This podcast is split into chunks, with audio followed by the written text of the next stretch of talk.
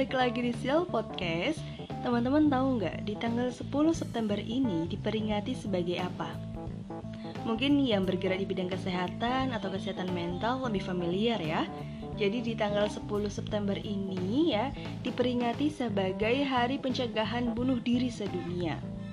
Tentunya ini menjadi concern buat semua pihak, khususnya buat teman-teman yang bergerak di bidang kesehatan mental untuk mengkampanyekan, untuk memberikan informasi kepada orang-orang yang nantinya itu bisa sama-sama me, apa ya, membantu mencegah, menurunkan tingkat bunuh diri yang ada di sekitar kita.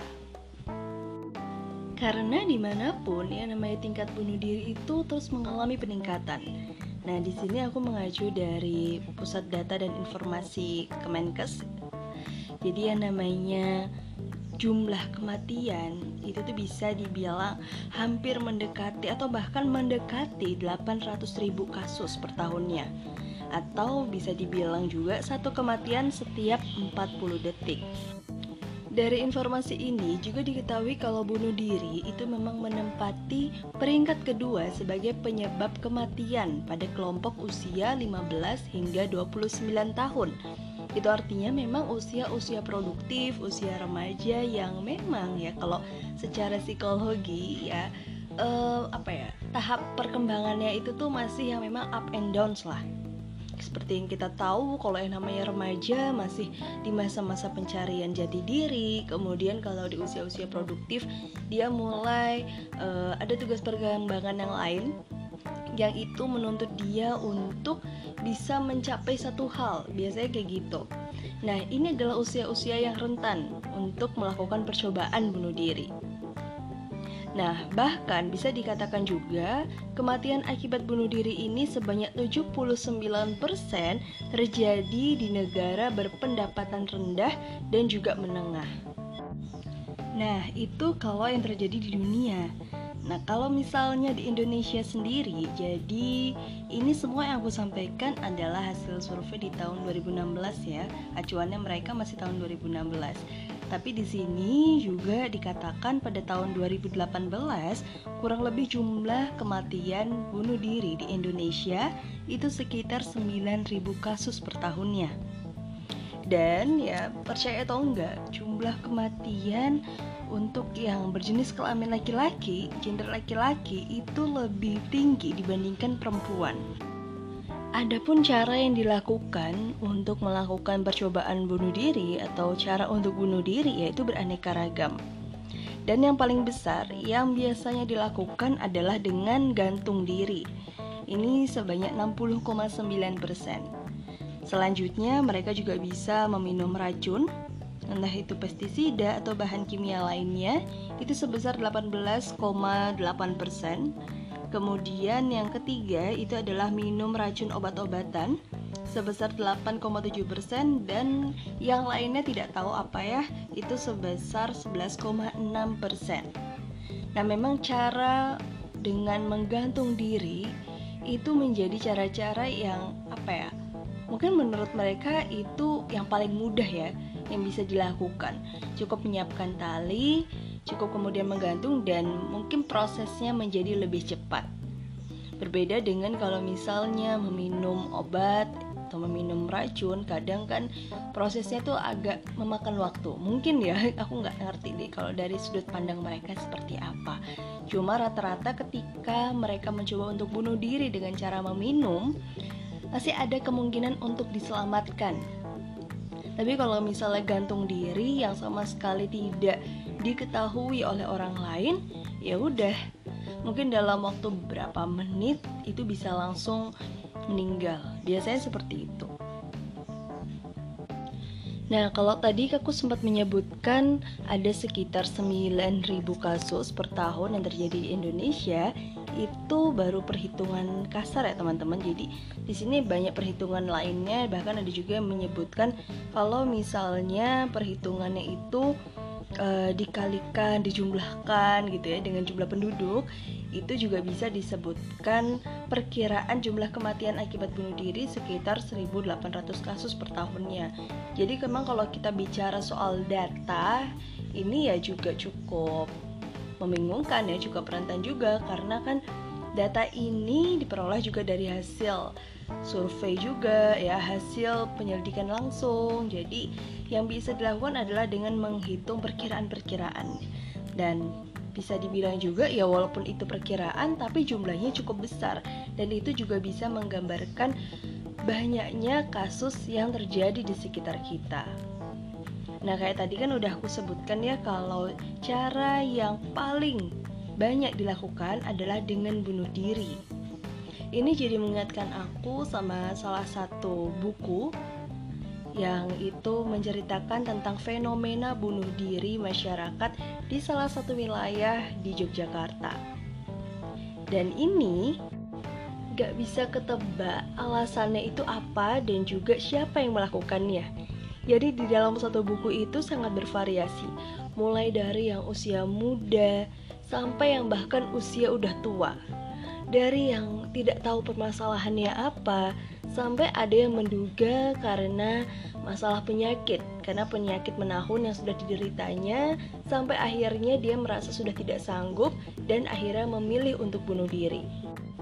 Makanya dari informasi ini diketahui kalau selain usia-usia produktif yang rentan melakukan bunuh diri, usia-usia lanjut itu juga rentan loh. Jadi kita nggak bisa tahu siapa yang nantinya memiliki pikiran untuk bunuh diri. Karena buat sebagian orang ketika dia mengalami suatu masalah, ketika dia mengalami satu hal yang menurut dia sudah tidak diketahui lagi cara penyelesaiannya, mereka akan berpikir bahwa mengakhiri hidup adalah solusi terbaik.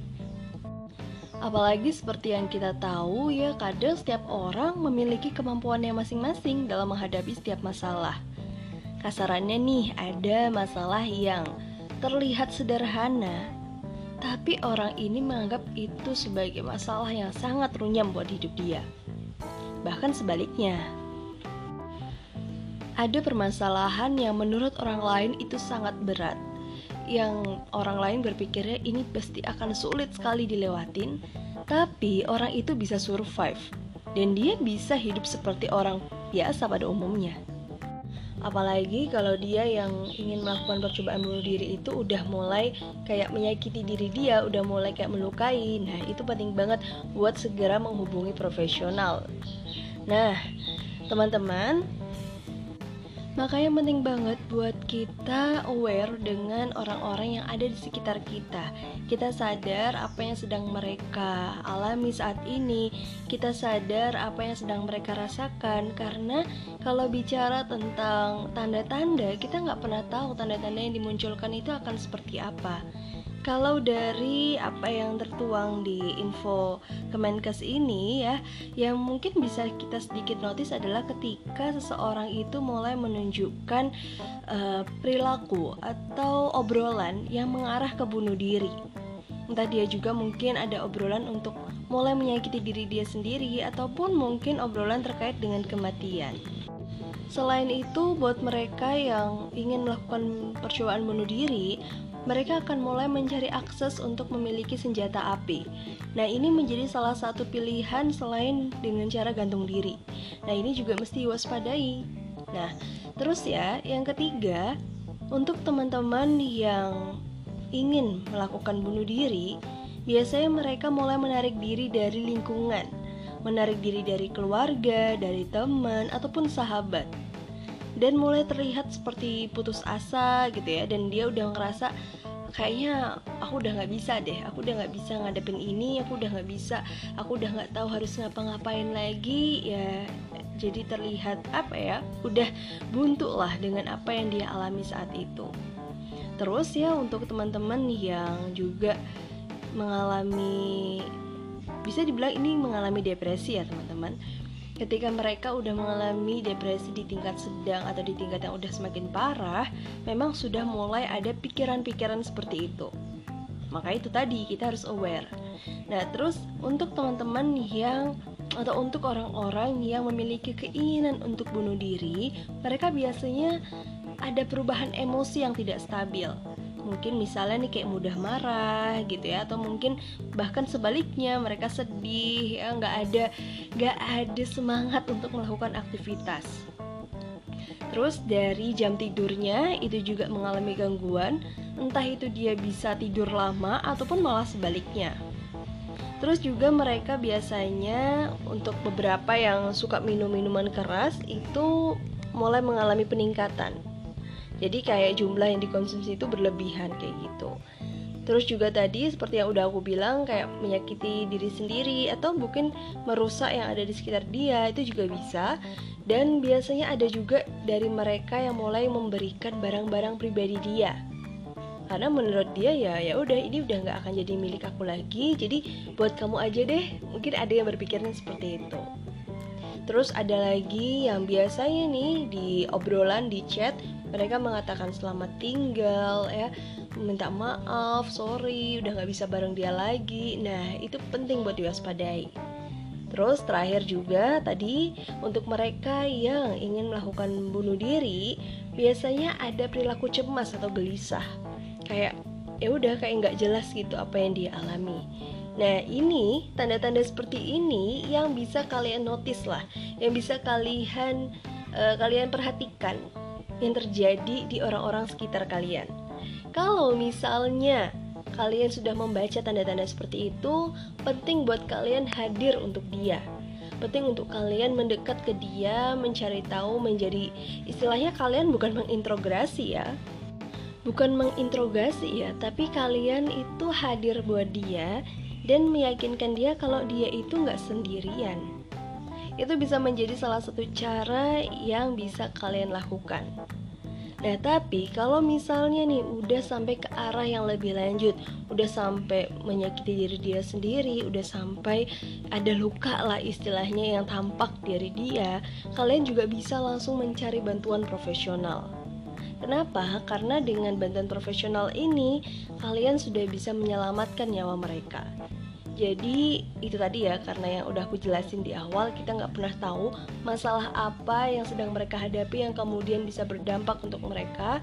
Jadi, kita memang harus bisa sadar dengan permasalahan orang-orang yang ada di sekitar kita. Karena kita nggak tahu kan, jangan sampai apa yang kita katakan, apa yang kita pernah lakukan ke dia itu menyakiti diri dia dan itu menjadi salah satu penyebab dia ingin bunuh diri. Ya, atau bahasa lainnya kita menjadi pembunuh pasif buat dia. Makanya kalau dalam lingkungan sehari-hari, kita juga mesti sadar bahwa tidak semua orang bisa sama dengan kita. Kita juga harus bisa menghargai setiap perbedaan itu. Kita kalau misalnya merasa dia gak sesuai dengan lingkungan sekitar, ya penting untuk menegur, tapi jangan sampai menyakiti diri dia. Kayak gitu? Nah, mungkin itu aja sekilas yang bisa aku sampaikan terkait dengan Hari Pencegahan Bunuh Diri Sedunia. Semoga informasi ini kurang lebihnya bisa bermanfaat buat kalian. Dan sampai jumpa di episode selanjutnya. Bye-bye!